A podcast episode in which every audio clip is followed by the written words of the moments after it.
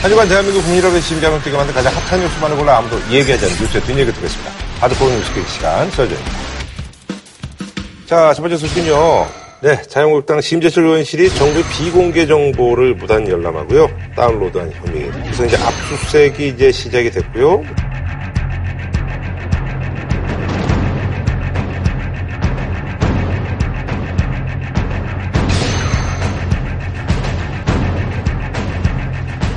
심 의원이 청와대를 표적으로 삼았습니다. 심의 하나 주말에는 사용할 수 없는 업무 추진비를 2억 원 넘게 써왔다는 주장인데 청와대는 곧바로 반박하고 나섰습니다. 청와대 재정정보 공개 논란의 당사자인 자유한국당 심재철 의원이 오늘 국회에서 김동연 경제부총리와 정면으로 충돌했습니다. 190회에 걸쳐서 다운로드를 받아가지고 저희가 보기에는 최대 100만 건 이상이 다운로드가 됐는데 의원님 방에서 접근할 수 있는 자리의 숫자는 91개입니다. 나머지 60% 이상은 어, 열람을 하실 권한이 없습니다. 아까 그리고 보여드렸듯이 뻥 뚫려 있었다니까요. 그리고 클릭만 하면 누구나 다 들어갈 수 있게 돼 있어요. 그래서 이번에 준비한 주제 심봤다 심재철 의원실 비공개 예산 정보 열람 및 유출의 진실은인데 디브레인이라고 네네. 있습니다. 그 디지털 예산 회계 시스템이라고 음. 하고 있습니다. 노무현 정부 때 이걸 음. 만들었어요.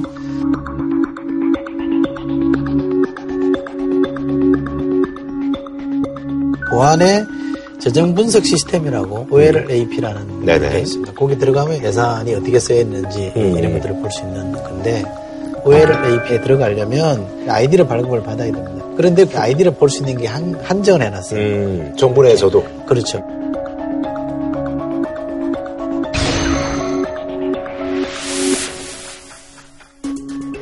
의원실에 있는 황모 비서관이라는 분이 2012년 8월에 이제 아이디를 발급받아서 계속 이제 들여다본 거예요. 그분은 어떻게 발급받았어요? 예전에 이제 여권에 있었어요. 비서관 할 때 아하. 국회 기재위원과 보좌관들은 아이디를 신청하면 발급을 해주거든요. 음. 근데 정권이 바뀌면서 그게 이제 계속 유지가 그건 거예요? 기재위원한테 주는 거기 때문에 아하. 여야에 상관없어. 아, 예. 예. 국회의 음, 네네. 기획재정위원회 위원들과 음. 그 방에다가 보장해 주는 거기 때문에 허용이 되죠.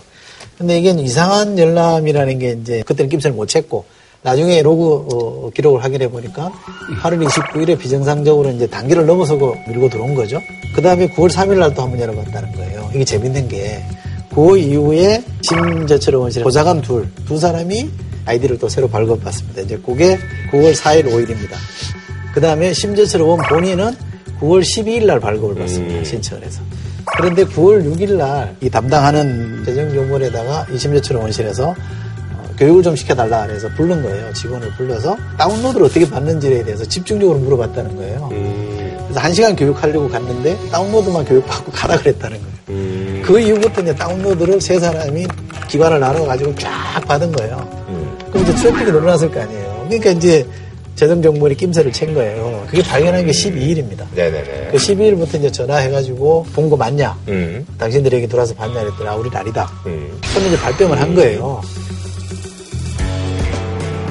나중에 이제 빼도 박도 못할 때 봤다 이렇게 된 거고 정상적으로 봤다 이런 거거든요. 아니, 근데 이제 궁금한 게 있는데, 아까 거기서 이제 윗단계를 들여다봤다 그러는데, 거기서 뭐가 이렇게 보안상에 그런 것들이. 아, 다 걸려 있죠. 아니 근데, 근데 이제 그 예. 보안상이라는 게 이게 이제 중요한 거는 이게 적법한가 적법하지 않은가 그렇죠, 이게 그렇죠. 이제 예. 그 문제잖아요. 사실 이거는 말로 해도 될 거를 싸우는 음. 거라고 저는 보는데 서로 간에 약간씩의 이 책임이 있어요. 음. 우선은 이게 이 자료를 볼 수 있는 그 인간은 네네. 기재위 위원으로서 정당하게 갖고 있는 거죠. 음. 만약에 그래서 보안을 그 해야 될 자료가 있으면 음. 그거는 시스템을 설계하는 쪽에서 보안을 음. 철저히 하는 게 일차적인 의무예요. 그러니까 네. 이 문제의 발단은 재정정보위원회 그 OLAP 시스템의 보안이 매우 허술하다라고 하는 게 드러난 거예요. 그러니까 이거 자체도 문제라고요. 음. 왜 허술하냐면은 심재철 의원이 여러 번 시연도 했고 되돌아가기를 눌렀는데 이렇게 그렇죠. 들어갈 그러니까 수 이게 있었다. backspace를 두 번 누르면은 그게 열리는 거예요. 처음에는 안 열리다가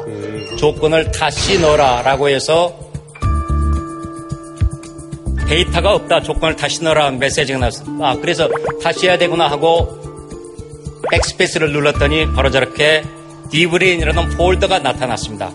그리고 그 안에 들어가 보니까 새로운 파일이 떴고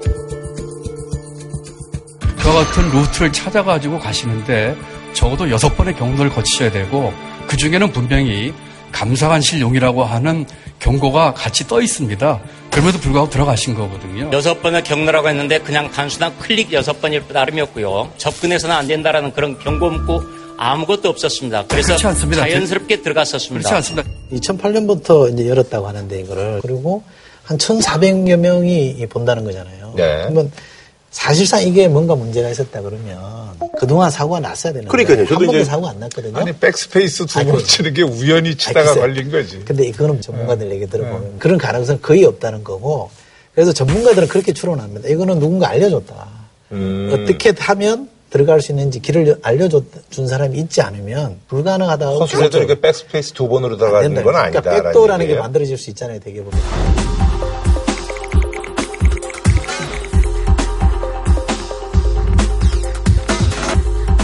그것도 전문가들이 아는 backdoor이기 때문에 제3의 조력자가 있는 거 아니냐라고 추론을 많이 하는 거고 백스페이스 두 번 누르는 게 사실상의 암호키를 푸는 열쇠가 돼서 들어갔을 수도 있겠죠. 그거를 누군가가 알려줬을 수도 있겠지.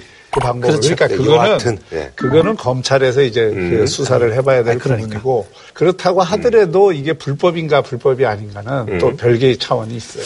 그러니까 이게 불법인 줄 모를 수는 없어요. 왜냐하면 국회 지금 뭐, 뭐 해보셨으니까 직원들 잘 아실 텐데 이게 기밀이냐 비밀이 아니냐 심재철 의원이 이제 뭐 굉장히 불법인지 몰랐다는 굉장히 거고. 예. 예민하거든요. 제가 국방위를 해봤기 때문에 국방위를 어지간한 자료는 다 군사기밀로 지정해놨습니다. 좀 보자 이렇게 얘기하면 군사기밀이라서 안 됩니다 이렇게 얘기하거든요. 그럼 엄청 싸워요. 예를 들면 북한이 우리 군의 자료를 해킹한 게 있어요.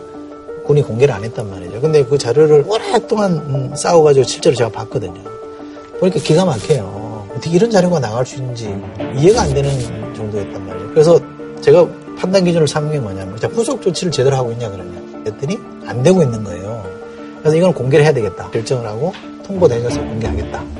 대신에 어떤 문건인지 공개를 안 하고 아주 예민한 부분은 안 드러나게 음. 공개를 했거든요. 비밀도 지키고 제가 원하는 워닝도 했단 말이죠. 음, 음. 근데 이분은 순서 백스페이스 두 번을 열렸다고 쳐요. 근데 지금까지 공개한 거 보면 그 대단한 것도 아니잖아요.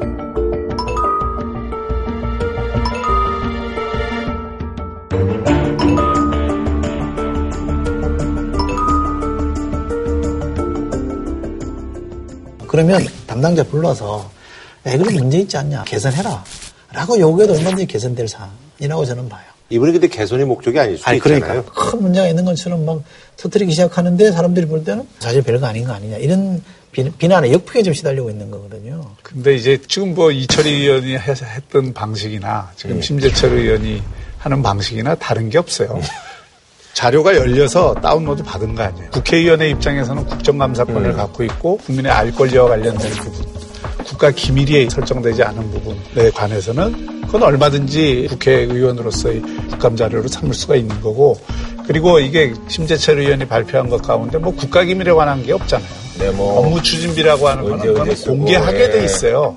총리의 훈령상 업무 추진비는 상세한 내용을 공개하게 돼 있는 내용이라고. 뭐 일반 국민들도 볼 수 있는 거예요. 다만 공개가 안 됐을 뿐이지.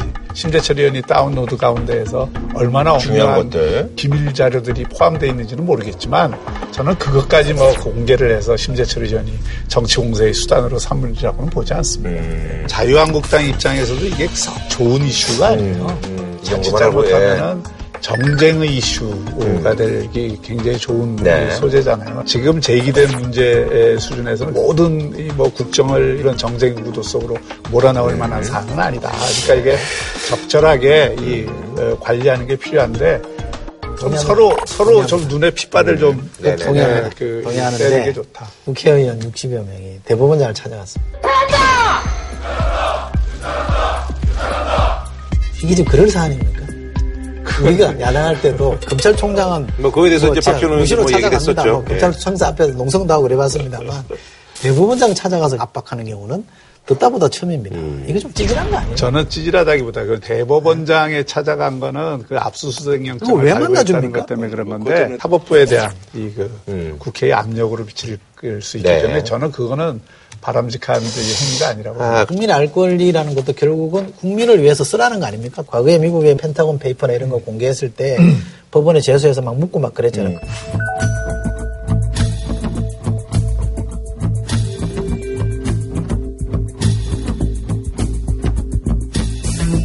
그러나 큰 흐름으로 보면 이게 국민의 알 권리를 지켜주는 게 중요하다 그래서 인정받았던 거거든요. 이 건은 과연 그런 거냐에 대해서 저는 약간 회의적입니다. 심재철 의원 정도 갖고 있는 자료가 얼마든지 이렇게 시끄럽게 하지도 않고 얼마든지 가능했던 사안이고 또 하나 문제는 지금 기재부가 밝힌 거에 보면 예를 들면 함정미 항공기 이 도입 지출 관련 것도 들어있다는 겁니다. 그 다음에 어떤 면접위원 신상명세가 다 나와 있다. 근데 그런 건 공개 안 했잖아요. 안 했잖아요. 이거는 공개하면요. 네. 국회도 면책 특권이 있긴 합니다만 본회의장과 상임위장 안에서 얘기하는 것만 면책특권이 있지 밖에서 얘기하면 걸려요. 음. 그래서 이분이 말을 하고 싶어도 못하는 거라고 저는 생각해요. 음. 어쨌든 그걸 달라고 그랬는데 그거를 이제 지금 예, 거부하고 있죠. 반납하라니까 안 하겠다는 거죠. 심재철 의- 의원 그분도 국회 5선을 한 분이고 부의장을 한분 네, 아니에요. 그 국가의 이익이라는 거에 대해서 나름 생각을 하는 분인데 그걸 설득을 해서 이 문제를 순리적으로 해결해야지. 설득이 안 된 거죠. 아니 근데 그거를 검찰에 그냥 바로 고발을 해서 아니, 검찰에 고발을 하니까 잠깐만 제가 얘기를. 예. 안 움직인 거예요. 그러니까 그걸 나흘 만에 검찰이 압수수색을 하고 이게 모양이 굉장히 안 좋다는 거죠. 예. 그건 뭐 다 인정합니다. 네. 근데 우리가 남의 집에 대문이 열려 있다고 들어가서 아무거나 꺼내오면 되느냐 이렇게 비유를 하는데 비유를 약간 바꿔서 보면 우리가 길 가다가 어떤 대문이 있잖아요. 이 대문이 열렸는지 닫힌지 확인하는 것 자체가 법위반이라는 거거든요. 그럼 이 사람은 그 행위를 이미 했다는 거잖아요. 차라리 이랬으면 좋겠어요. 약간의 불법은 있었다. 그런데 열어놓고 보니 내가 국민 알 권리 차원에서 공개하는 게 좋겠다고 판단했다. 이렇게 가는 게 난 정직한데 처음부터 합법적이었고 정당하다고 주장하는 거는 난 좀 비겁하다고 생각하고요. 그러니까 이제 그게 그냥 일반 사람이 대문을 들어간 게 아니라 국회의원들이고 국민이 뽑아준 일종의 경찰 기능을 하는 거예요. 그러니까 경찰이 집에 들어간 거예요. 경찰이 집에 들어가서 보니까 불법적인 게 있다. 그래서 그 불법적인 경찰이 아니죠. 아니, 그러니까, 아니, 그 국정감사권을 국정감사 갖고 있다는 거는 뭐. 정부를 감시하고 언제든지 들여다볼 수 있는 권한을 갖고 있는 국민의 대표가 본 거니까 일반 아무 사람이나 집에 들어간 거라고 비유를 하는 거는 저는 그건 꼭 아니, 적절한 건 아니라고 보고. 국회의원이라도 예를 들면 우리가 부처에 가서 자료가 있는 거 보고 내가 막 들고 나올 수는 없는 거잖아요. 아유, 물론이죠. 분명히 이게 내가 볼 때. 근데 달라고 할 수 있는 권한이 아니, 있고 그렇죠. 달라 할 수 있는 거지. 그 접속을 통해서 받는 것도 달라고 해서 얻는 거예요. 아니, 달라고 하는 것과 자기가 그냥 강제로 갖고 가는 건 다른 문제죠. 강제로 갖고 간 게 아닌데. 지금 강제로 갖고 간 거죠. 접속을 해서 가져간 건데. 그러니까 그 접속이라는 게 상식적으로 황모원 비서관이라는 분도 한 6년 이상 했고 그러면 되게 알아요. 어디에 뭐가 있는데 우리가 볼 수 없고 아, 저 한번 보면 좋겠다 이런 거 다 아는 겁니다. 다운로드 47만 건을 받은 거 아닙니까? 그 중에 보니 아, 이거는 우리 선을 좀 넘어선 거다 돌려주고 나머지 부분에 대해서는 이거는 고쳐야 될 문제이기 때문에 공론화 시키겠다. 이렇게 가서야지 나는 정치 오선한 노련한 정치인이 보여야 될 모습이지 이걸 마치 이- 이 무조건 주면 안 되고 정당하게 내가 확보한 것이고 모든 게 문제가 있는 것처럼 이렇게 침사봉대하는 거는 실망스럽지 않습니까? 저는 오히려, 아니, 나는 뭐, 저. 저는, 저는 뭐, 제가 심재철 의원이라면은 그렇게 안 했을 거예요. 근데 다 국회의원마다 자, 자기 나름의. 성격이 있고 또 하는 방식이 있잖아요. 이분도. 그런데 저는 오히려 심재철 의원의 문제를 자꾸 지적하기 전에 예. 국정에 대해서 책임을 진 거는 여당이에요. 그리고 이 문제를 다루는 방식도 제가 보면은 굉장히 오만한 에, 부분들이 많이 보인다 이게 동시에 그게 지적이 돼야 돼요. 저는 이번에 놀란 게 뭐냐면 청와대에서 총무비서관이 기자회견실에 들어와서 심재철 의원을 늑대소년이라고 표현을 하면서 국민들이 뽑아준 사람이 거짓말을 세 번이나 하고 이런 식으로 그 기자회견을 하더라고요. 국민들이 국민 민의를 잘 대변하고 정부를 잘 되게 견제하라고 예의대로 많이 그 올려 보내주셨는데 이렇게 늑대 소년처럼 지금 한 세 차례 걸쳐서 하시는 의도가 뭔지 궁금합니다. 이게 지금 청와대가 국회를 보고 있는 시각을 난 대변하고 있다고. 저는 얼마든지 진짜 좋은 말로 할 수 있어요. 이걸 검찰에 고발을 하고 청와대가 홍보수석이 그 브리핑하는 것도 아니고 총무비서관이 브리핑을 해서 국회의원을 비난을 하고 이렇게 되니까 이 싸움이 커져도 버린다. 저는 그렇게 보지 않습니다. 그래서 저는 그 국회에 대한 예의를 못 갖췄다고 보지는 않고요. 그러니까 불법 행위에 대해서 정부가 어떻게 대응할 건지에 대한 사례라고 저는 보는데 국회의원이라고 해서 불법을 저질러 가면서까지 뭔가를 해야 된다고 용인되는 거는 아니라고 저는 아, 봅니다. 그럼요. 또 하나는 심재철 우리 부의장도 하신 분이잖아요. 국회 부의장 시절에 특활비 한 6억 가량을 썼다는 거 아니에요? 근데 그것에 대해서 시민단체가 어떻게 어디다 썼는지를 좀 공개해달라 그러니까 좀 본인이 거부하고 있는 거거든요. 또 국회의원들한테 왜 용역 줄 수 있는 정책 용역 줄 수 있는 돈을 주잖아요. 저한테도 공개해달라고 요청이 왔어요. 또 공개했죠 뭐. 이분은 공개를 안 했단 말이죠. 본인은 국민의 알, 권리에, 알 권리에 대해서 침묵하면서 다른 기관에 대해서 국가 기밀로 되어 있는 것까지 알 권리 차원에서 설명하는 거는 이거 그야말로 내로남불 아닙니까? 이렇게 하면 안 서로가 되죠. 지금 내로남불이라고 지금 하고 있는데. 여당과 청와대가 대응하고 있는 게 지금 두 가지예요. 음. 하나는 심재철 의원 개인을 비난하는 거예요. 음. 합법적으로 지급된 특활비 성격상 공개 안 해도 되는 거예요. 그런 부분을 가지고 개인을 비난을 해서 그 메신저 불신 효과를 노리고 그렇게 하는 거예요. 또 하나는 째째한 프레임입니다. 음, 뭐. 고생하는 경찰들 5,500원 주고 사우나 시켰는데 뭘 그런 거 갖고 시비를 걸고 야간에 뭐 일, 하는데 늦게 밥좀 먹은 거 갖고 뭘 그런 거 갖고 시비 거냐. 이게 소위 째째한 프레임이거든요. 이걸로 덮으려고 그러는 거고 지금 전체 공무원들이 클린 카드를 쓸 때에는 주말에 안 써요. 그리고 11시 이후에는 안 써요. 그거는 규정이야. 이게 예상 기금 운용 집행 지침 규정에 딱 돼 있어요. 그게 그렇게 하지 말라고. 규정이 있습니다. 아니 예외 규정이 있다는데 어떻게 청와대만 그게 예외 규정이 되느냐고요. 이분이 청와대 것만 발표한 거죠. 예외 규정이라는 게 있는 거고 증빙을 하면 되게 돼 있단 말이에요.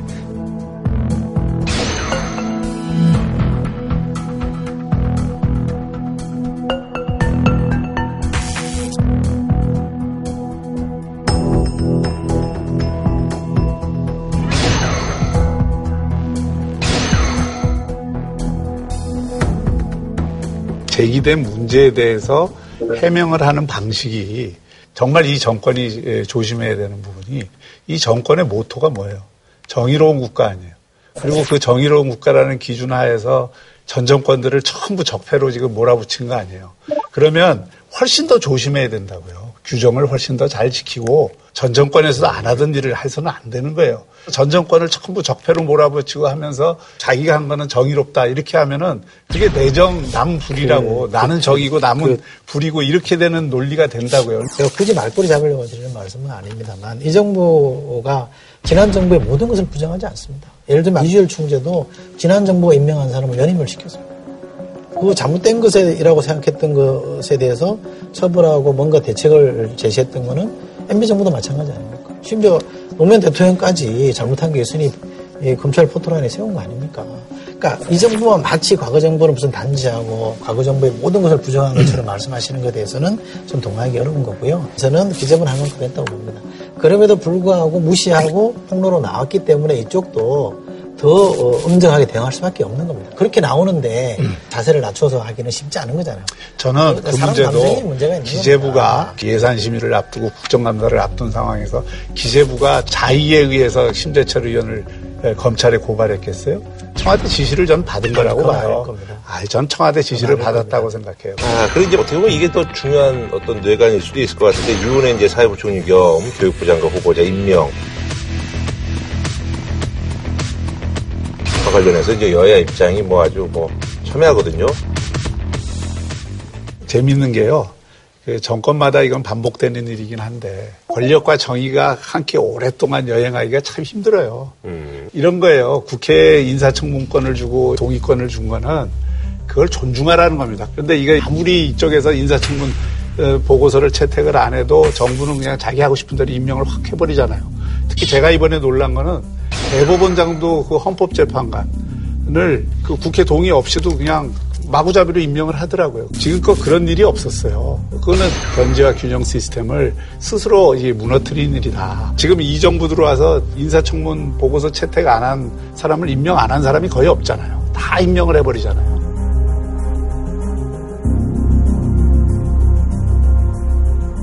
그러니까 이거는 또 바람직한 게 아니다. 그리고 이번에 유은혜 총리의 경우에는 교육부 총리로서의 적임자인가 자질? 이런 거에 대한 야당들의 문제 제기가 있기 때문에 음. 이 부분에 대해서는 문 대통령이 강행을 한다 그러면 이건 좀 큰좀 정쟁의 소지가 있다. 이렇게 봅니다. 저는 정책적으로나 본인의 소신과 관련해서 지금 교육부 장관으로 필요한 자질이 아니다. 이렇게 뭐 비판하고 좀 따질 수 있다고 봅니다. 그 생각이 다른 문제니까요. 그러나 어쨌든 임명권은 대통령한테 있으니까 그런 차이에도 불구하고 나는 해야 되겠다 그러면 저는 대통령의 권한을 행사하는 거기 때문에 저는 존중한다고 봅니다. 그거는 지난주 박근혜 정부 때도 그랬고 MB 정부 때도 그랬고 그 이전에 노무현 정부 때도 그랬습니다. 만약에 여론이 안 좋다 그러면 그 부담도 대통령이 지시겠다는 거잖아요. 그 여론의 부담까지도 지면서 내가 이건 해야 되겠다고 하는 거면 네. 그거는 그대로 존중해 주는 게 좋겠다고 생각하고 저는 좀 개인적으로 하겠어요? 그렇죠. 그렇다고 뭐. 그렇죠. 저는 개인적으로 이원의 후보자가 자격이 충분하다고 봅니다. 음, 알겠습니다. 자, 그럼 한 주평 부탁드릴까요? 심재철 의원 이렇게 말씀드리면 좀 음, 외람될지 모르겠습니다만 이게 한방 찾을 연배는 아니시잖아요. 한 방 찾다가 한 방에 훅 간다. 네. 그 말을 새겨보시면 좋겠습니다. 저는 내정남불에 대해서는 곤란하다. 내가 하면 정이고 남이 하면 불의가 되는 이런 것을 빨리 극복해야 된다. 알겠습니다. 자, 다음 소식은요. 음, 미국이 이제 올해 들어서 금리를 말이죠. 세 번째 올렸습니다. 기준금리를요. 미국과 한국의 기준금리 격차는 벌어졌습니다. 한국은행도 연내 금리 인상에 나설 가능성이 한층 높아졌다는 분석이 나옵니다. 국내 금융시장 그리고 경제에 영향을 미칠 수밖에 없겠죠. 그래서 이번에 준비한 주제 금리 올라간다. 쭉쭉쭉. 미국 금리 인상이 한국 경제에 미칠 영향은인데. 자 그래서 말이죠. 경제면 이분이죠. 아주 뭐 설명을 잘해주시는 우리 경제 전문가 이진우 기자님 모셨습니다. 예, 반갑습니다. 예. 아, 지난번에 아주 반응이 좋았습니다. 예. 아니, 그나저나, 지난번에 그 말씀하실 때 부동산 대책과 관련해서 공급이 중요하다라고 했는데, 정부가 이제 뒤늦게 발표했잖아요? 어, 수도권 주택 공급 정책.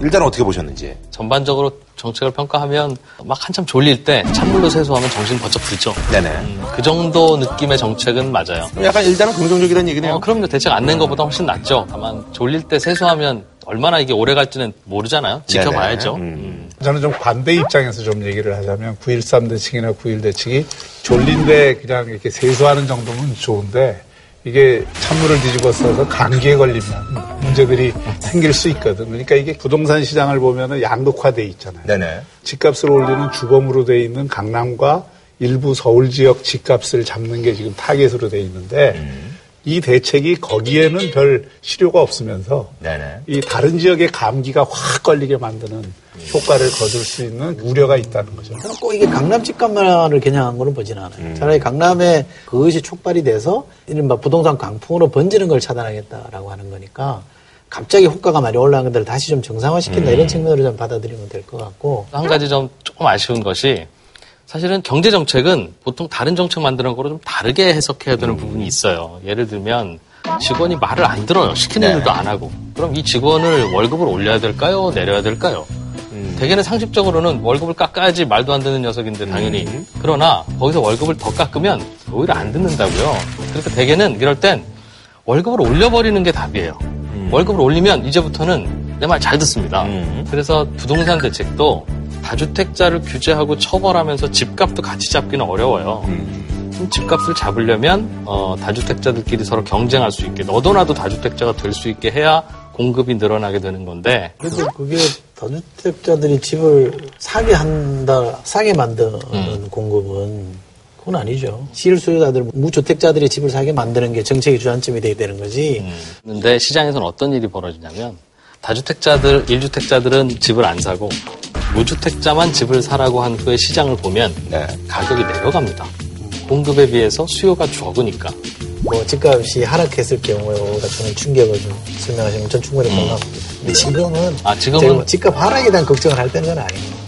근데 이제 공급의 측면하고 수요의 측면을 이제 함께 봐야 된다는 말씀인 것 같아요. 그러니까 시장에서는 무주택자가 이 그 사주는 거 플러스 기존 주택들 가진 사람들이 달려들어야 그 공급이 원활하게 어, 수요까지 이어진다는 거죠. 그런 논리죠. 어. 음. 그래서 저도 집값도 내려가고 집에 대한 자산 배분도 공평해지고 음. 우리 모두 평등한 세상이 되면 좋겠죠. 좋겠는데 세상에 그런 나라가 지금 없잖아요. 음. 없는 이유는 그게 쉽지 않기 때문인 것인데 지켜봐야죠. 이번에 그9.1 대책에서 3기 신도시 네네. 를 짓겠다고 이 발표를 했잖아요.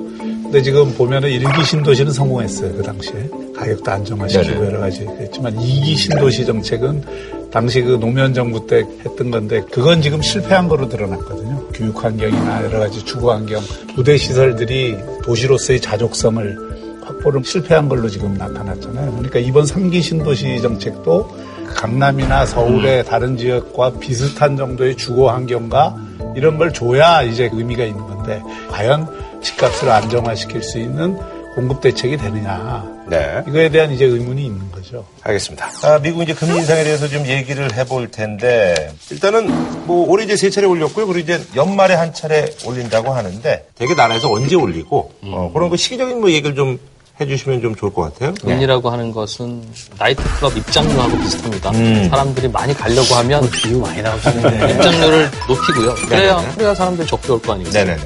사람들이 잘 안 오면 당연히 낮추죠. 네네네. 똑같습니다. 아, 금리라고 하는 건 경제 활동을 하기 위한 일종의 입장권 같은 음. 거라서 경제 활동이 너무 뜨거워졌다. 경기가 좋다 그러면 금리를 슬슬 올리는 거고요. 음. 경기가 안 좋으면 또 그걸 슬슬 풀어주기도 하고. 연날리기 해보신 분들은 알죠? 음. 네네. 어, 바람이 많이 불면 또 풀었다가 조였다가 그런 거죠. 네. 음. 그러니까 미국 경제 요즘 뭐 잘 나간다는 얘기잖아요. 네. 그죠? 2008년에 금위기가 터졌을 때 선진국 간의 정책 협조에 소위 말해서 양적 완화 돈을 풀어서 그거를 이제 경기를 부양하고 그 다음에 죽어가는 기업들의 자산을 매각해주고 그래서 G4 국가의 그 중앙은행이 푼 돈이 2007년에 3조 5천억 달러에서 네네. 2013년에 9조 1천억 달러로 늘었습니다.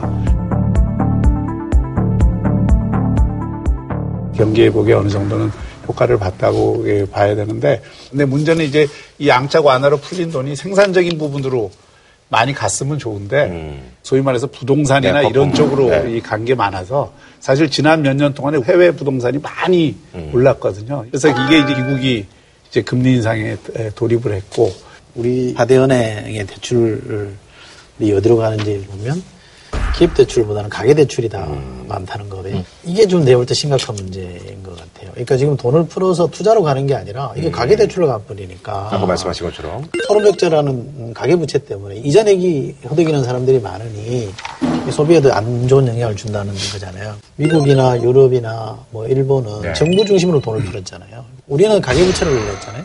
왜냐하면 가계부채 비율이 GDP 대비로 보면 우리나라가 많이 올라갔어요. 다른 선진국보다 많아요. 초이노맥스 최경환 부총리 때부터 돈 풀어가지고 집 사라는 얘기를 했기 때문에 가계대출로 많이 흘러 들어가 버린 거잖아요. 한 600조가 늘어났다는 거 아닙니까? 이게 이제 우리한테 지금 부담으로 와 있는 거고. 그러니까 이게 막연히 돈 푼다라는 게 경기 살리는 효과다라고 이렇게 단선적으로 이해할 수 없는 지금 구조가 돼 있는 것 같아요. 그죠? 그러니까 저금리 정책을 쓴 이유가 말씀하신 대로 부작용이 있죠.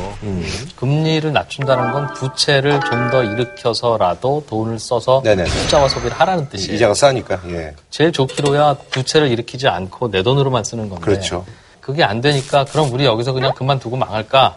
아니면 부채로라도 한번 살려볼까? 음. 이 고민을 하는데 항상 인류의 선택은 부채를 통해서라도 살려보자는 쪽으로 나오죠. 음. 그래서 유럽 같은 나라들은 정부 부채가 계속 쌓여가고 기업 부채가 쌓여가는 중국 같은 음. 나라가 있고 그냥 내버려 두면 은행들은 안전한 대출을 하려고 하니까 당연히 주택담보대출 음. 하게 되면 가계부채가 늘어나고 그러니까 형태는 다르지만 전체적으로 부채라고 하는 덩어리들이 점점 커지면서 거품을 거품으로 막는 거죠. 어, 말씀하신 지적이 본질적으로는 옳습니다만 다른 대안이 뭐냐에 대해서 인류가 아직 발견하지 못했어요. 부채가 무조건 나쁘다 이런 뜻으로 말씀드리는 건 아니고 부채라는 게 필요하긴 합니다만 국가 전체적으로 봤을 때 국가 부채나 가계 부채나 기업 부채나 다 따져봤을 때 이 모든 부담이 저소득층이나 저신용자들한테 부담이 확 쏠리고 있는 게 이게 문제라는 거죠. 아무래도 지금 미국이 금리 인상을 하면은 우리가 영향을 받을 거에 대해서도 뭐, 뭐 간단하게 좀 짚어 주신다면. 지금 제일 가장 먼저 퍼지고 있는 공포론이 미국이 금리 8번 올릴 동안 우리는 한 번밖에 못 올렸거든요. 그러니까 금리는 높은 곳이 미국이면 미국 쪽으로 돈이 빠져나가지 않겠느냐. 우리는 우리나라에 들어와 있던 외국 돈이 빠져나가는 거에 대한 트라우마가 있어요. 예. IMF 외환위기가 그런 거였으니까 더욱더 자꾸 네네. 걱정스럽고 긴장을 하는데 결론부터 말씀드리면 꼭 그렇게 되는 건 아닙니다. 음. 어, 왜 물이 높은 곳에서 낮은 곳으로 흐르듯이 돈은 이자가 많은 쪽으로 쫓아가지 않느냐라고 하지만 우리나라에 들어와 있는 외국인들의 돈은 금리를 따먹으려고 들어오는 돈은 거의 없고 네네. 우리나라 원화 가치에 투자하는 투자자들이 대부분이에요. 음. 금리만 따먹으려면 아르헨티나 가야죠. 거기 가면 이자가 막 20%씩 네네. 되기도 하고 10% 넘으니까. 아르헨티나는 60%.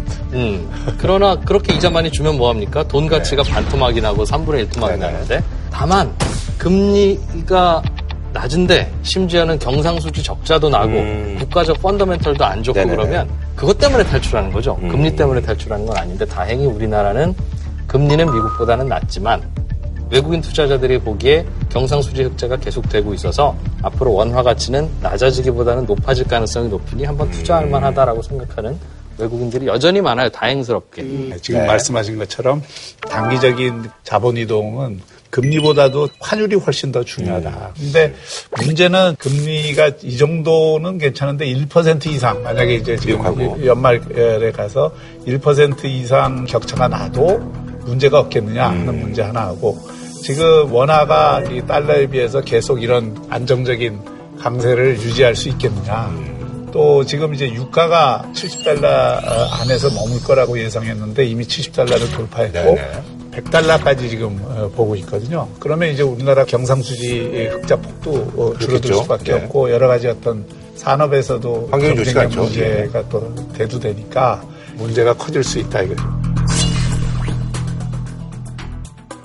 그러니까 이제 이런 문제에 대해서 한국은행의 역할이라는 건 항상 예방적 역할인데 과연 한국은행이 그런 예방적 역할을 지금 제대로 하고 있느냐 이거에 대해서는 상당히 논쟁이 있는 것 같아요. 네. 저는 뭐, 그, 한국은행 금융통화위원회 천재 검토에 대해서 굉장히 좀 비판적인. 네, 지난번에도 입장. 말씀하셨잖아요. 예. 인데 금리를 내리는 거는 금통위 그냥 아닙니까?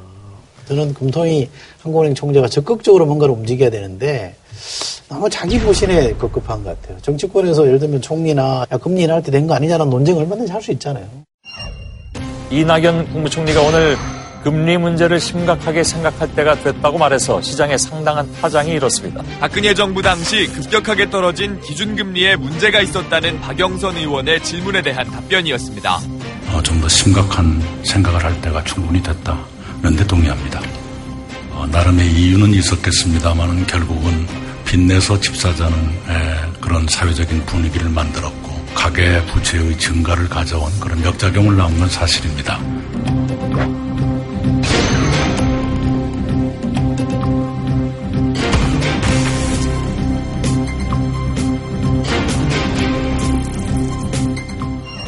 올려라 그런다고 그래서 그거 그거 받아서 어, 하면 독립성을 침해하는 거긴 하지만 우리가 올려야 되는 논의도 해봐야 되는 거 아니냐라고 하면 신경 써서 우리 못 올려 이렇게 하는 것도 저는 역으로 눈치 보는 거 아닙니까? 난 이게 역설적이게도 정치화돼 있는 것 같다. 너무 정무적 판단하는 거 아닌가 싶어서 걱정이에요. 근데 이제 우려가 되는 거는 예, 특히 총리나 이런 그 경제 권력을 실질적으로 행사할 수 있다고 하는 쪽에서 그런 얘기가 나오면 한국은행은 압력으로 받아들일 소지가 있기 때문에 경제 권력을 가진 분들은 가능한 한좀 조심해야 된다 말 조심을 이런 차원이고요. 저는 뭐 그거는 타당성이 있다고 봐요. 저는 뭐 그런 점도 지적 인정할 수 있는데 총리가 국회 답변할 때 제가 옆에 앉아 들었거든요. 굉장히 신중하게 답변했습니다. 이게 안 올렸을 때의 부담도 있고 올렸을 때의 부담도 있다. 그 결정은 이게- 금통이 한국은행이 할 일이지만 이리 가든 저리 가든 고민해서 결론을 내자. 그대로 가더라도 고민을 한번 해보자는 얘기고 지금 분위기로 봐서는 저는 한국은행 총재가 좀 더 적극적으로 금리 문제에 대해서 시그널을 줘야 돼요. 우리도 미국이 저렇게 가니까 이렇게 간다라는 로드맵 정도는 제시를 해줘야 되는데 무턱대고 우리는 정치권에 그런 얘기 하는 것 자체에 대해서 마뜩차게 하고 안 된다 이렇게 가버리니까 똥꼬지 부리는 것처럼 보여서 저는 굉장히 좀 불만이에요. 이제 금리 이제 올리냐, 뭐 이제 이게 이제 우리 이제 관심사잖아요. 예. 꼭 그렇지는 않아도 된다. 네. 다만 그렇게 될 경우에 이제 우리가 항상 큰 화두인 부동산 가격. 네 네. 이건 누가 어떻게 잡겠느냐라는 건데 우리가 그 거기서 간과하고 있는 것 중에 하나는 한국은행이 금리를 안 올린다고 시중금리가 안 올라가는 게 아닙니다. 어, 이미 한국은행은 어, 한 번밖에 안 올랐지만 시중에 에, 주택 대출 금리의 기준이 되는 코픽스 지수는 이미 두 번 올린 정도로 올라가 있어요. 한국은행이 언제 올려도 한 번 올릴 거라고 생각하기 때문에 이미 올라가 있는 겁니다. 그러니까 이제 우리가 바둑을 둘 때 손 따라 두면은 항상 져요. 상대가 두는 대로 예, 같이 따라 두면. 그래서 남들이 안 두는 수를 생각을 해서 먼저 둬야 되거든. 근데 지금 이 한국은행이 어떻게 보면은 그동안 손 따라 두다가 실기를 한 측면이 있다고요. 그러니까 예, 사실 금리를 올려야 되는 네. 이유 중에 하나는 경기가 안 좋아져서 정말 이 그 돈을 풀어야 될 때 금리가 아주 낮게 있으면은 더 풀 여지가 없잖아요. 네. 그러니까 금리를 경기가 좀 좋을 때는 높게 유지를 하고 있다가 경기가 안 좋을 때를 항상 예방하는. 그런 어떤 예. 이 성격을 가져야 되는데 지금 우리 한국은행이 그런 역할을 못하기 때문에 박수를 쳐주는 예, 목소리들이 별로 없는 거예요.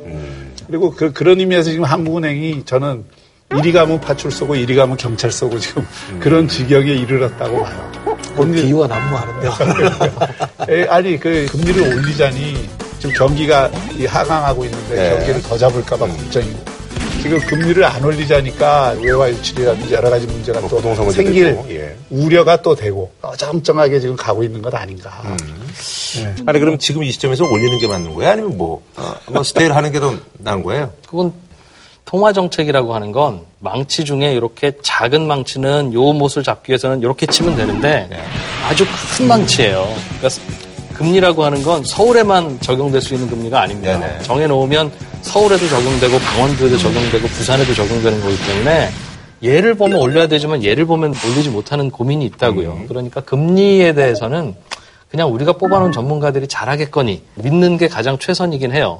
그거 연구하라고 지금 일곱 명 연봉 수억씩 주면서 기다리고 있으니까 그 많은 분들이 이제 그래서 아유, 금리가 그래서 주택담보대출이 뭐 오르면 연내 뭐 한 5%까지 오른다는 얘기를 뭐 하시는 분들도 계신데 그거에 대해서 좀뭐 표현 좀 해주신다면 어, 이미 대출을 받은 분들 중에 고정금리는 안 바뀝니다. 그렇죠. 예. 당연하죠. 이건 아시죠? 그렇죠.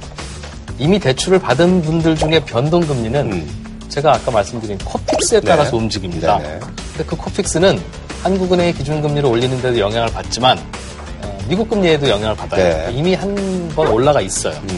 그럼 5% 넘어간다는 건 뭐냐? 새로 대출을 받는 분들의 금리입니다.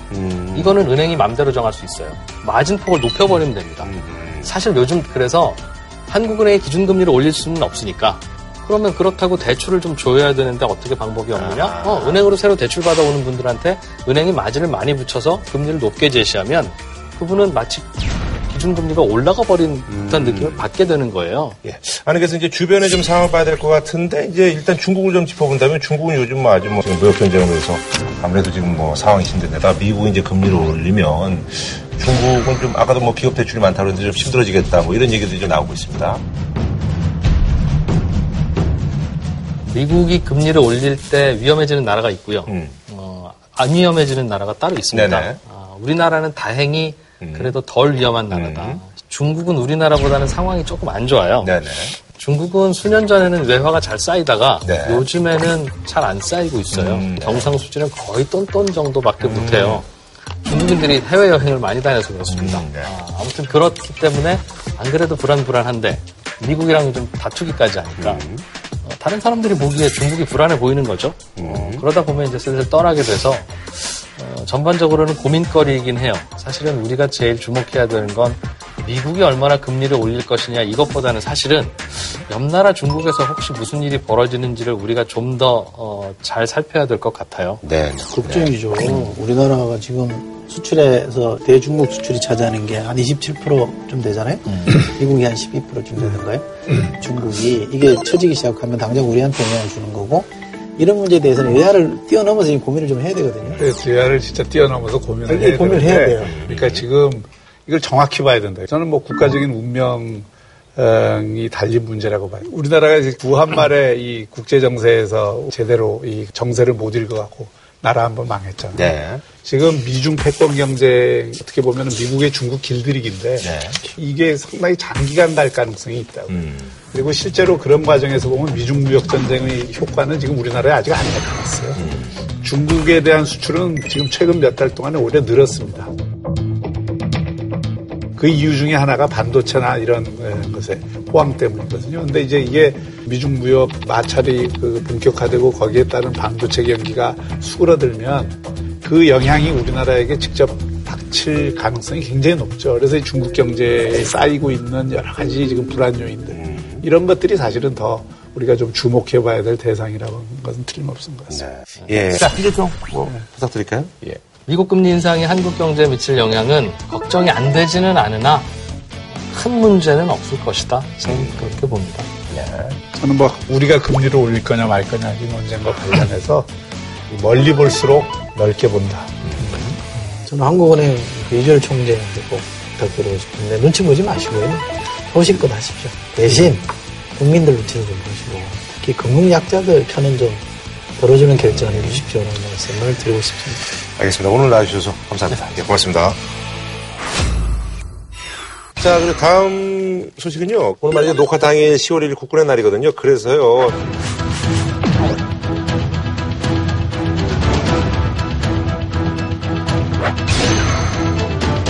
반복되는 군 내부의 사망사고 근절을 위해서 대통령 직속기구죠. 군 사망사고 진상규명위원회가 출범을 했습니다. 그래서 이번에 준비한 주제, 이제는 말할 수 있다. 군 사망사고 진상규명위원회 출범인데요.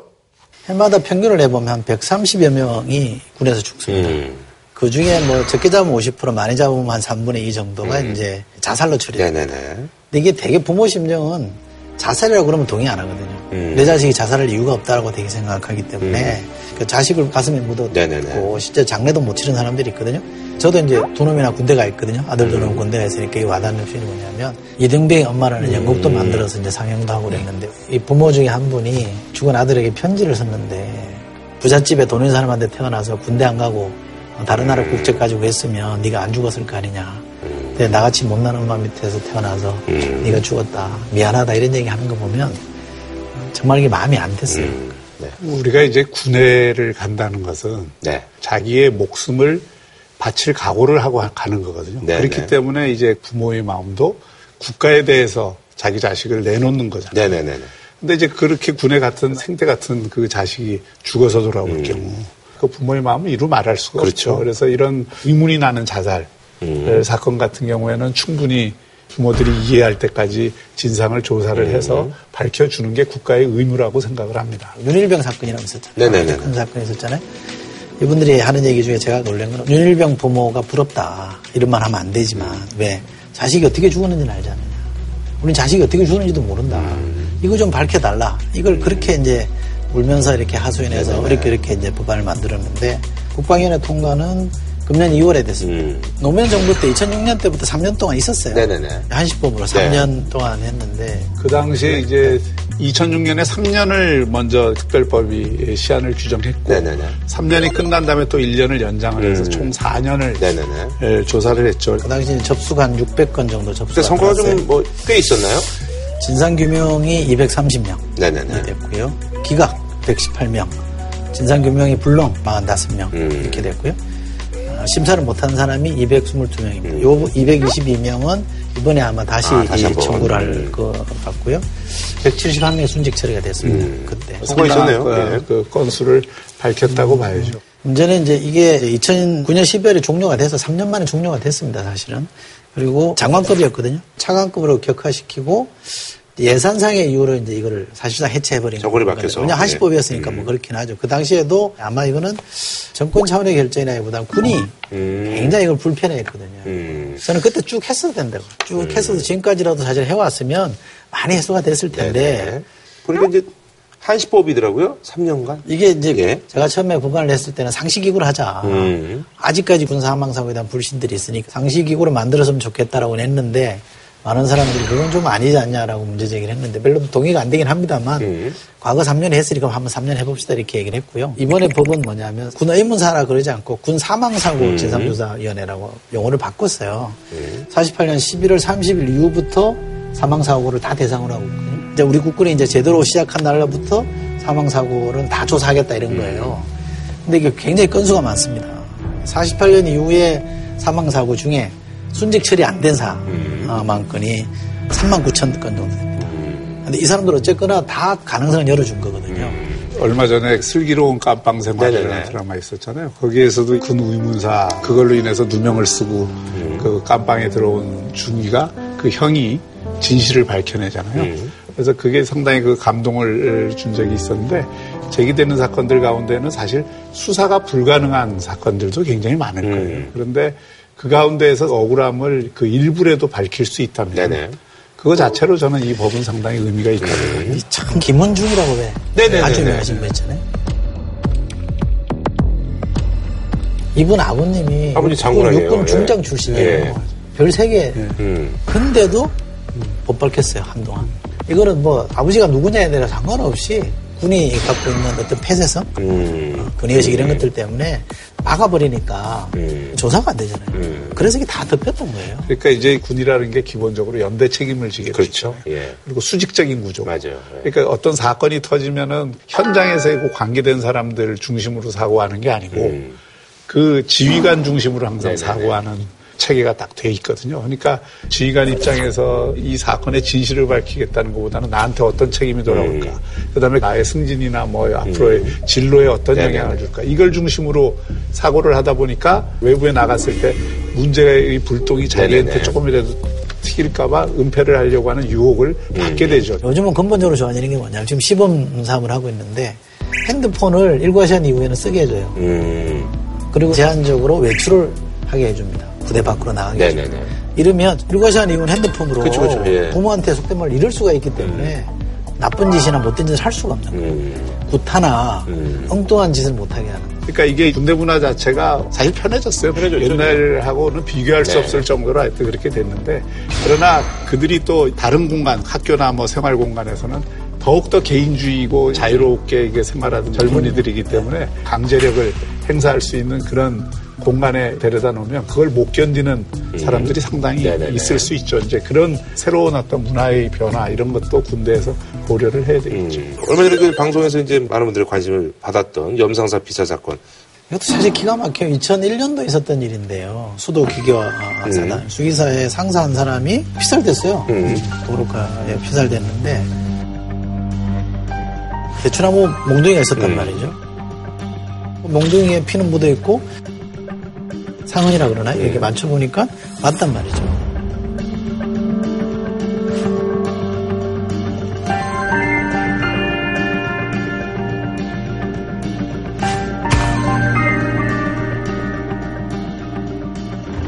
그리고 담배꽁초가 두 개가 있었어요. 네네.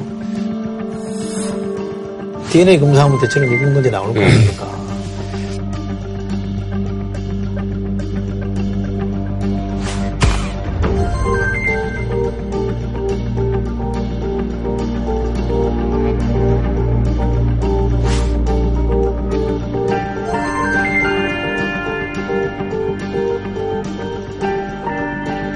굉장히 쉬운 사건이에요. 그쵸, 지금 예. 경찰들이나 헌병들한테 물어보면 그건 간단한 사건인데요라고 하는데 이게 결과적으로 오리무정으로 가버리고 그러니까 이게 이거 누가 조작한 거 아니야라고 의심할 수밖에 없었는데 음. 그동안 이게 덮여 있었어요. 음. 근데 2015년인가요? 살인 사건은 공소시효를 네, 없애버렸잖아요. 2016년도에. 아, 예. 그래서 장기 미제 사건들에 대해서 다시 한번 수사를 들어갔어요. 네. 근데 그 와중에 이 주범이라고 어, 지목된 사람. 기무사에 음. 근무하던 사람인데 이분은 자살해버렸어. 그 다음에 한 명은 여전히 남아있어 음. 수사를 지금 하고 있는 상태입니다. 아. 이게 이제 기무사가 안 끼어 있으면 사실은 뭐 별 문제 없을 텐데 음. 기무사 권력이라는 게 무섭잖아요. 군대에서는. 근데 이 당시에 문영과장이라고 하는 사람이 사고 나고 그 다음날 보고서를 썼는데 범인으로 지목된 사람 부대원이니까 알리바이가 확인됐다. 별일 아니다 이렇게 음. 한 거예요.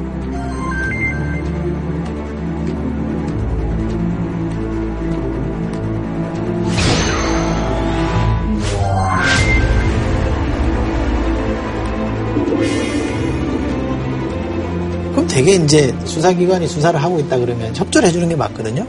범인으로 지목된 사람 뭐 호출하잖아요. 이렇게 출두해라 이렇게 하면 우리 부대 와서 해라 그러고 피복 같은 것도 좀 보내달라 이렇게 음. 안 보내주고 수사 방해를 엄청 한 거예요. 근데 기무사가 그 당시에 왜 그걸 굳이 그렇게 예, 변호하려고 했을까요? 그러니까 그게 지금 아직 전모가 안 드러났는데 음. 짐작은 하죠. 당시 기무사가 약간 코너에 몰렸을 때였습니다. 여러 가지 문제를 많이 음. 일으켜가지고 이게 개혁 대상이라 그래가지고 아하. 엄청난 개혁 드라이브를 걸고 있- 있었기 때문에 이런 사건이 터지면 엄청 두드려 맞을 어, 그렇죠. 거라는 좋죠. 전쟁 안에 있었던 거고 또 하나는 염상사라는 분하고 기무사했던 분들하고 아는 사이란 말이죠. 제가 뭐라고 마- 조심스럽게 보아서 말씀은 못 드리겠습니다만 군대 비리가 좀 있었어요. 음. 아, 이런 것들과 좀 연관된 거 아니라는 짐작을 할 뿐이고 음. 게다가 그 기무부대에 과장까지 나서서 뭔가 좀 이렇게 방해한 것처럼 보이니까 네네. 충분히 합리적 의심이 좀 다. 음.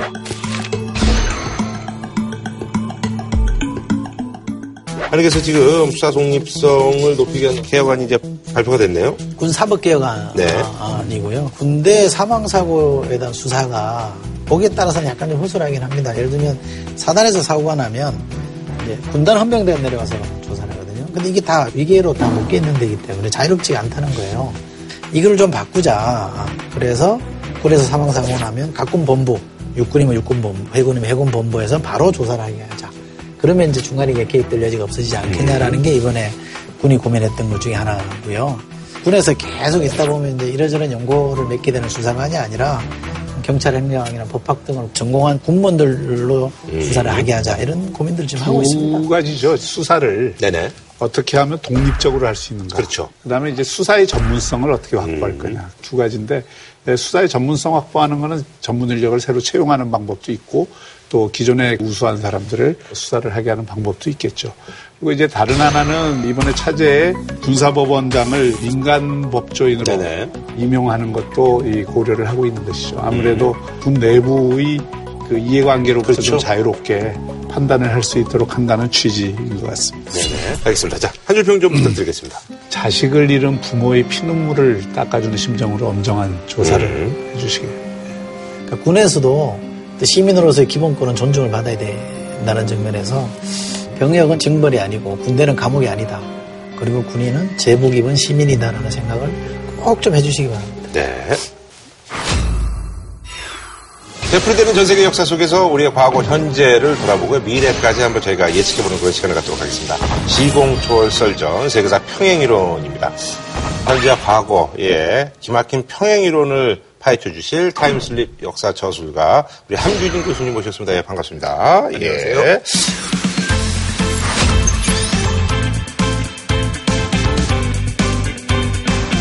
자, 그리고 세계문화 전문가이시고 또 언어에 또 아주 재능이 있으신 베스트셀러 작가죠. 우리 조승현 작가님 모셨습니다. 예. 반갑습니다.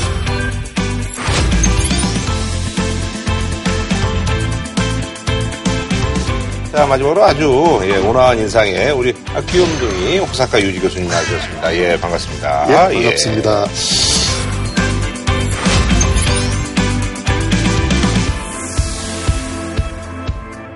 오늘 전 세계를 아주 뜨겁게 달고 있는 부동산에 대해서 한번 얘기를 해볼까 합니다. 예. 서울 지역 아파트 가격의 오름세가 이번 주 서울의 아파트 값이 6년 3개월 만에 가장 큰 폭으로 올랐습니다. 올랐습니다. 요즘 보니까 뭐 우리만의 문제가 아닌 것 같아요. 예. 뭐 뉴욕도 그렇고요, 뭐 도쿄도 그렇고요, 뭐 런던도 그렇고.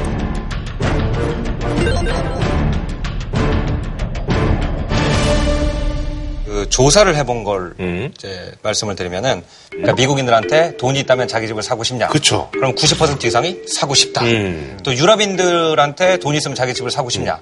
그럼 한 65% 이상이 사고 싶다라고 음. 얘기를 합니다.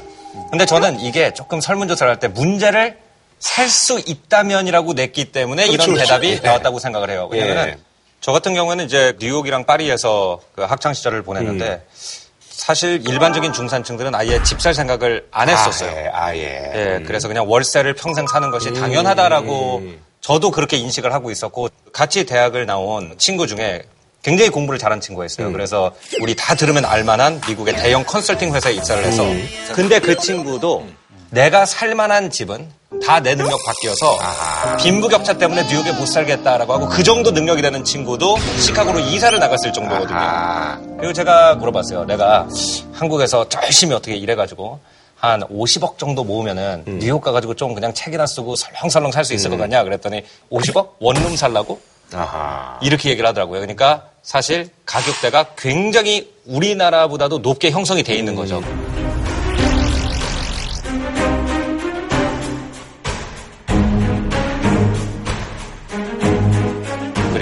거기에서 많은 박탈감을 지금 뭐 뉴욕이라든지 런던에 살고 있는 청년들도 느끼고 있습니다. 네네. 아, 역시 그 저는 뭐 도쿄에 살았는데요. 음. 도쿄하고 값은 상당히 비슷하다고. 네, 비슷하다고. 예, 예. 그렇게 할 수가 있는데요. 가요리 현상이 있지 않습니까? 한국에서. 음. 근데 일본에서는 그 옛날에 좀 있었는데 맞아요. 요새는 극히 일부 지역만, 지역만, 음. 어, 가요리 되는데 인구가 감소하고 있기 때문에 그렇죠. 예, 빈집 문제 아주 심각하잖아요. 예, 예, 2008년부터는 다 감소하고 있기 음. 때문에 도쿄 중심 그렇게. 뭐 빈자 로pongi 뭐 이런 예, 데. 예, 그런, 그런 네. 데만 가요리죠. 음. 예. 특히 실 수요자. 네네. 에게만 공급한다라는 개념이 강해가지고 음. 아하. 어, 어떤 규제 지역은 그것을 증명하지 않으면 음. 그살 수 없는 그런 아하. 지역도 있고 해서 많이 한국하고 다른 부분이 좀 네, 있구나 네. 그렇게 좀 보입니다. 사실 이제 부동산 문제가 가장 심각한 곳이 이제 홍콩 아니에요. 네, 그래서 그렇죠. 홍콩에 무슨 요만한 뭐 닭장 같은 데 이제 사람들이 들어가 있고 해서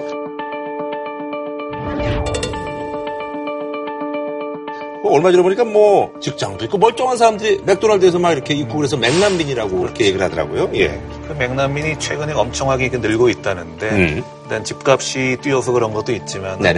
그 중에서 한 70% 정도는 집이 이미 있대요. 아하. 근데 왜 맥도날드 가서 그러고 네네. 있냐 하면은 우리처럼 그쪽도 아마 이번에 폭염이 왔나 봅니다. 음. 그러다 보니까 에어컨 비용이 어마하게. 나온다. 그 외에도 이제 유지비가 엄청나게 든다. 음. 그러니까 이- 차라리 이제 그런 데 와가지고 새우잠 자면서 지내겠다. 음. 그렇게 되는 거죠.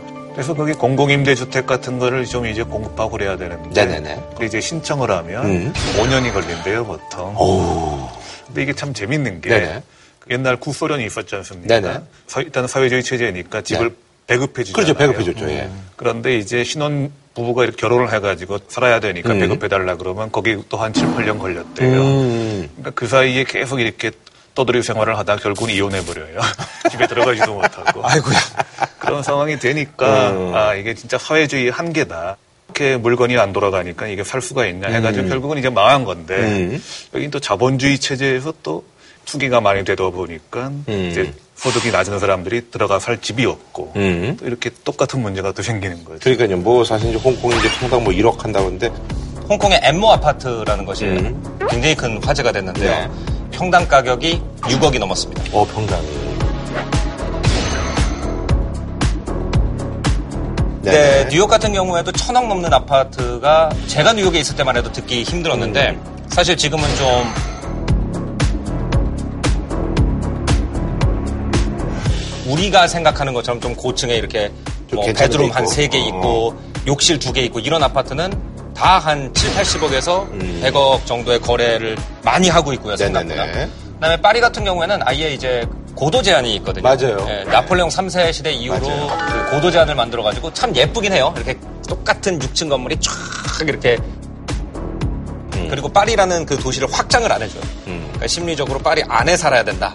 어, 그 사람들은 아무리 신축을 밖에다 지어줘도 파리 밖으로 나가지 않고 음. 파리 집만 계속 올라가게 되는데 아니 근데 저기 조 작가님 이제 asset parking 뭐 얘기를 하는데 그게 어떤 개념인지 우리나라는 아직 런던이라든지 파리 같은 그런 심각한 부동산 현상은 아직까지 나타나지 않고 그렇죠. 뭐 경제 규모도 아직 뭐 그들보다는 뭐안 되고 하니. 근데 이게 조금 그런 게 일어날 수도 있다라는 불안감을 주고 있는 사건들이 요즘 계속 나오고 음. 있습니다. 근데 이제 asset parking과 관계가 있는데 그러니까 asset은 자산이라는 뜻이고 네. parking은 주차한다는 뜻이죠. 음. 김구라 씨가 굉장히 좋은 스포츠카가 있다. 이탈리제 스포츠카가 있다. 그럼 이거를 가난한 동네에 주차하실까요? 아니면 부자 동네에 주차하는 게 안전할까요? 뭐 그건 당연한 얘기 아니겠어요? 예. 그죠? 예. 그래서 이제 에셋 파킹 한 게 뭐냐면은 개발도상국에서 아. 큰 돈을 번 사람들이 이 돈을 자기 집에 주차하기가 불안하다는 거죠. 정치적 상황도 불안정하고 치안도 안 좋고 그래서 그 돈을 갖다가 조금 더 사유재산이 잘 보장되고 음. 시장이 활성화돼 있고 치안이 좋은 데 갔다가 말 그대로 parking을 한다.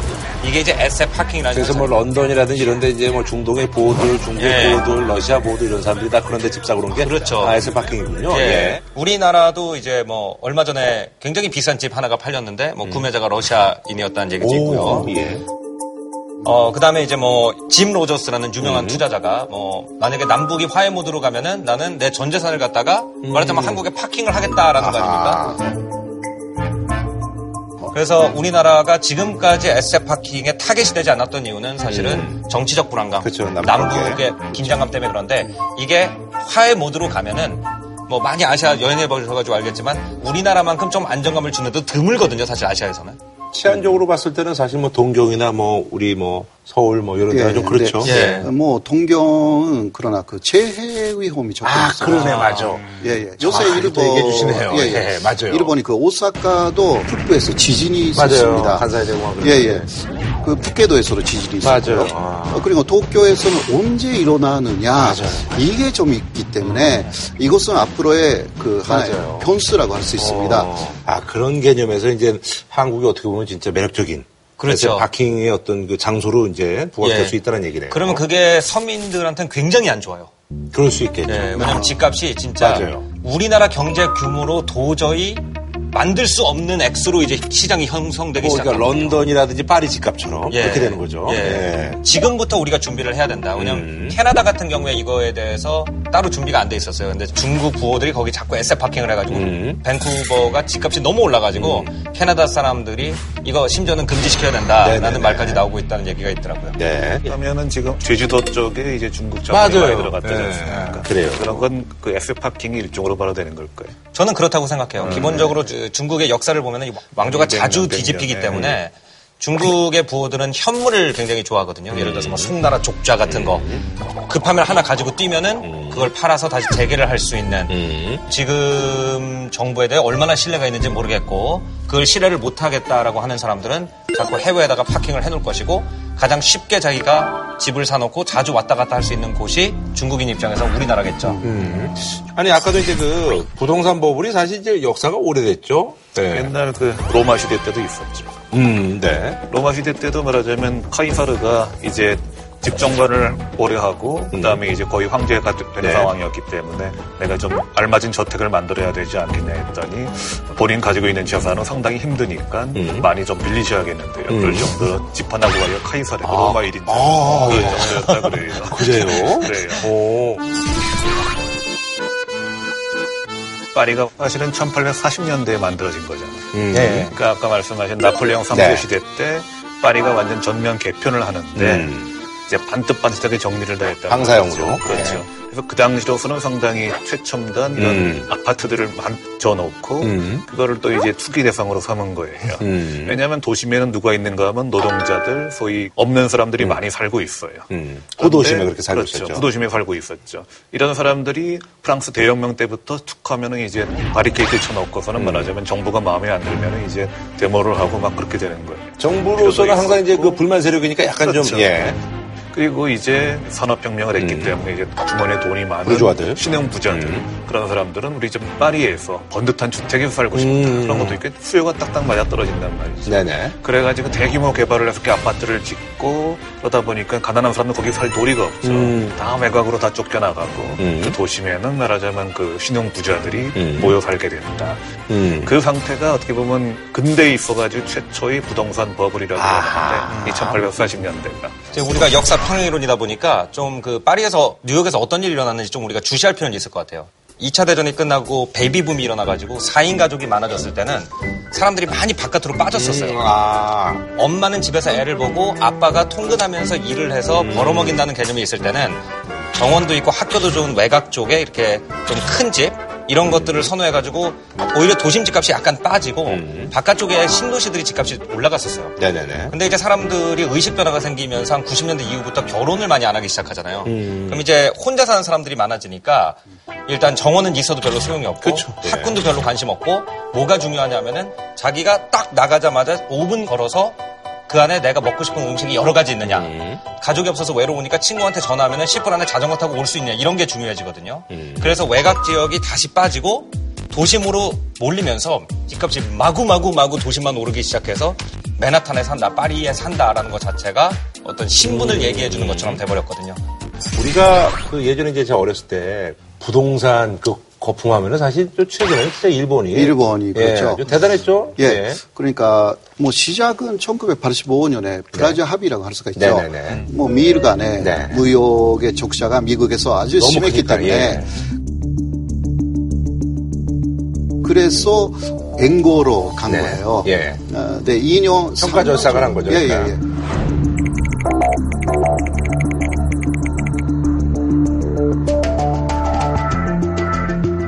(85년도에) 완다라 260엔이었어요. 네네네. 완다라 그것이 1년 후에는 완다라 240엔이 돼가지고 조금 갔더니 또 완다라 200엔이 돼가지고 오. 또 100엔대로 진입했죠. 오, 예, 예. 엄청나게 네. 그 3년간에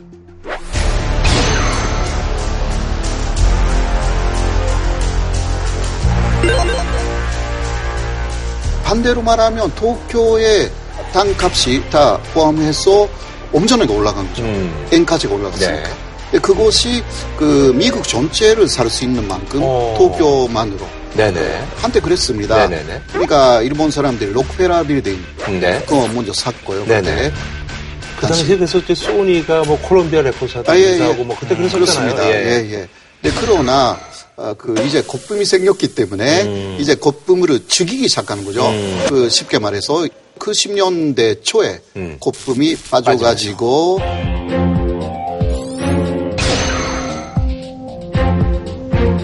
또 단값도 엄청나게 떨어져가지고 단시 그러니까 예를 들면 3.5억의 부자였는데 갑자기 마이너스 2.5억 그렇게 된 사람들이 속출했습니다. 그 단시 그때 뭐 직격탄을 맞으시지 않으셨어요? 그 우리 집은 거기서는 조금 벗어나 있었습니다. 예, 예. 아, 다행이네요. 도쿄에 약간 외곽에 우리 집이 있었기 어, 예, 때문에 예, 예. 당? 당하고 어, 그런 거 하고 별로 인연이 없는 것 같아요. 아니 그래서 사실 이제 최근에 또 사실 이제 나타났던 서브프라임 모기 사태. 예. 그때는 사실 이제 2008년도 이제 전 세계 그렇죠. 경제가 휘청했던 거잖아요. 예, 네. 그거에 대해서 좀 간단하게 좀 소개를 해주시죠. 자, 예. 기본적으로 이제 우리나라는 예를 들어서 10억짜리 집을 사고 싶다라고 해서 10억을 대출을 해주는 게 아니지 않습니까? 그렇죠. 근데 미국은 그 당시에 서프라임 사태 때 10억짜리 집을 사고 싶다 그러면 11억까지 대출을 해주기도 했어요. 그 이유가 이제 뭐였냐 하면은 그러니까 자기네들이 생각할 때 이 주택의 시장가가 이 정도다. 음. 이 정도에 팔 수 있다라고 생각하면 그걸로 가격을 책정을 했어요. 그러니까 아 이게 이제 부동산 지금 뭐 10억인데 사실 좀 이게 팔면 한 11억에도 팔 수 있다라고 해서 그 가격에 대출해 준 거예요. 예, 그 가격에 대출을 해줬어요. 그래서 이제 누구든지 대출을 끌었을 수 있으니까 집을 살 돈이 없는 사람들도 집을 사기 시작하니까 집이 막 뻥뻥 오르기 시작했던 음. 그렇죠. 거죠. 예, 그러다가 이제 어느 순간에 이게 집값이 빠지기 시작한 거죠. 음. 그래서 기본적으로 모든 금융 시스템 자체를 갖다가 앞으로 집값이 계속 오를 거라는 음. 전제로 디자인을 해놨는데 그때 집값이 빠지기 시작하니까 갑자기 막 그 쓰나미가 오기 시작해가지고 막 네. 은행 부도가 나고 이제 줄줄이 부도가 난 거죠. 네. 아니 그래서 이제 요거와 연결되는 게 그 전에 어떤 있었던 사건이 닷컴. 닷컴. 예. 그때 뭐 그래서 뭐 야후의 제리양부터 해가지고 우리도 뭐 여기 라이코스도 있고 뭐 지금 뭐 이제 없어졌는데 옛날에. 그 버블이 이제 연관성이 있다는 얘기죠? 교수님 그렇죠. 얘기는. 그러니까 이제 도대체 왜 그렇게 많은 사람들이 돈을 투자하냐. 음. 그러니까 이게 그만큼 인지도가 있으니까 미래의 가치를 보고 네네네. 그래서 계속 돈을 갖다 붓는다는 음. 거거든요. 닷컴 버블 때는 이제 닷컴 혁명이 일어났다 해가지고 네, 맞아요. 이제 IT와 관련됐다 싶으면 아무리 좀 맞아요. 이상해 보이는 것도 일단 돈을 쏟아부어 네. 보자. 그런 식이었거든요. 네. 이제 미래의 가치를 생각해가지고 계속 투자하는데 그 미래의 가치는 지금 있는 게 아니잖아요. 그렇죠, 그렇죠. 어, 그럼 언제 회수할 수 있는 거지? 그러면 이런 생각을 하게 되는 거지. 어느 날 투자자들이 이제 냉정을 찾는 거죠. 예. 그렇게 되니까 점점 갑자기 탁 떨어지게 되고 닷컴 버블이 꺼졌다. 근데 돈은 아직 시중에 많다. 음. 이 돈을 좀 어디서 투자하면 가장 안전할까? 음. 생각해보니까 땅로 도망가지 음. 않지 않느냐. 음. 현존하는 거니까 땅하고 집에다 투자하자. 음. 그렇게 된 거죠. 네네. 근데 문제는 방금 말씀하신 것처럼 진짜 이 땅의 가치, 집의 가치를 진짜 냉정하게 평가해서 음. 담보를 잡혀가지고 이렇게 하는 것이 아니라 결국은 이것도 허수를 보고 투자한 거다. 근데 이제 어쨌든 간에 지금 전 세계적으로 이제 집값 때문에 사실은 많이 이제 규제책을 내놓고 있는데 전 세계적으로 이제 집값 때문에 사실은 많이 이제 규제책을 내놓고 있는데 대도시마다 조금씩 이렇게 주춤해서 뭐 그런 기사들도 좀 나오더라고요. 예. 런던 같은 경우에는 이제 브렉짓 위기 때문에 집값이 좀 많이 음. 떨어진 편이고 파리 같은 경우에는 집값이 좀 다른 변수가 생긴 게 이게 음. 관광 도시다 보니까요. 이제 자기 집을 어플을 통해 가지고 음. 예, 관광객들한테 빌려주면 수익이 나기 때문에 음. 이쪽에 렌탈 하우스로 점점 변해가고 실거주자들이 오히려 외곽으로 조금 빠지는 음. 그런 형상으로 가고 있고요. 그 다음에 이제 뉴욕 같은 경우는 계속 오릅니다. 음. 에세 파킹 현상이 계속 일어나고 있고 어, 미국 경기도 요즘 좋으니까. 예, 미국 경기도 좋고 돈 있는 사람들이 그래도 미국이다 그래서 그 뉴욕 집값은 아직까지도 계속 오르고 음. 있습니다. 마지막으로 이제 그 만약에 내가 좀 돈이 있으면 어, 전 세계 막 나고 어디다 좀 집을 살 것인지 그거에 대해서 한번 좀 여쭤보고 좀 저는 이제 그리스에 위기잖아요. 네. 그 경제 위기가 와가지고 집이 싸게 많이 나와 있다 음. 그래요. 근데 뭐 그거는 뭐, 뭐 오를 가능성이 그렇게 많아 보이진 않은데 약간 바다 보이는 이런 하얀 그런 집 그런 거 하나 사서 이제 나중에 좀 역사책이나 한 권 쓰고 거기 가서 연구나 하고 좀 그런 목적으로 쌀 때 하나 사놓는 것도 괜찮겠다. 이런 분들이 이제 재테크와 거리가 먼 분이에요. 뭐, 예. 저는요. 예. 혹시 자연재해가 없고 어. 그리고 한산 폼 같은 어, 봄 같은. 그런 데 이거 좀 편리하고 어. 예를 들면 멜버른 아, 멜버른. 예예예 또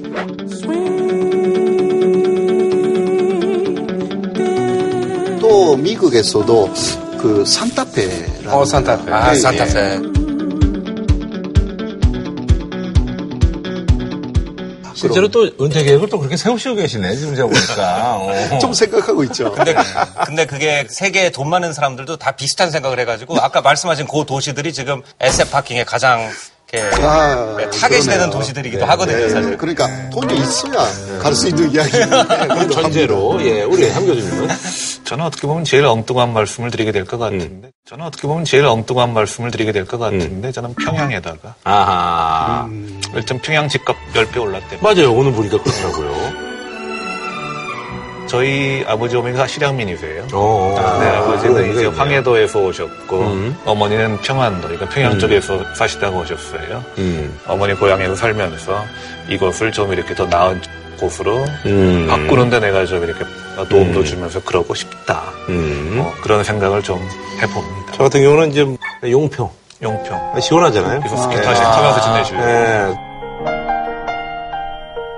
예. 그 서울의 부자도 요즘 보니까 다 용평에 가 있더라고요, 여름에. 거기는 시원합니까? 용평은 시원하죠. 어, 그렇구나. 아, 삿포로라고 보면 돼요. 예, 높아요, 지대가.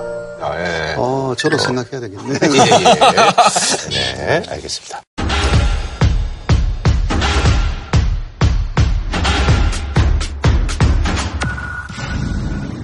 하지만 대한민국 군 여러분의 심장을 뛰게 만든 가장 핫한 뉴스만을 골라 가장 핫한 뉴스만을 골라 가장 핫한 뉴스만을 골라 오늘 수요일에 이제 녹화를 다시 하고 있는데 지금 시간이 그래서 저희가 이제 급하게 목요일 날 새벽에 다만 부탁드릴 것은 녹화를 월요일에 한다면서요? 그 하루나 이틀 정도 늦추면 도저히 못 하나요? 노력해보고 있어. 이게 노력하다 보면 되거든요.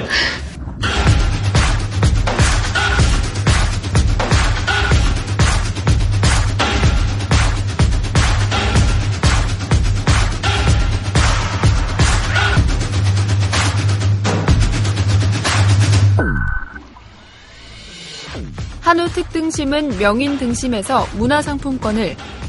진한 국물 설렁탕 도가니탕 전문점 푸주옥. 공무원 강의는 에듀피디. 신선한 초밥 다양한 즐거움 쿠쿠. 치킨의 별이 다섯 개 티바 두 마리 치킨에서 백화점 상품권을 드립니다. JTBC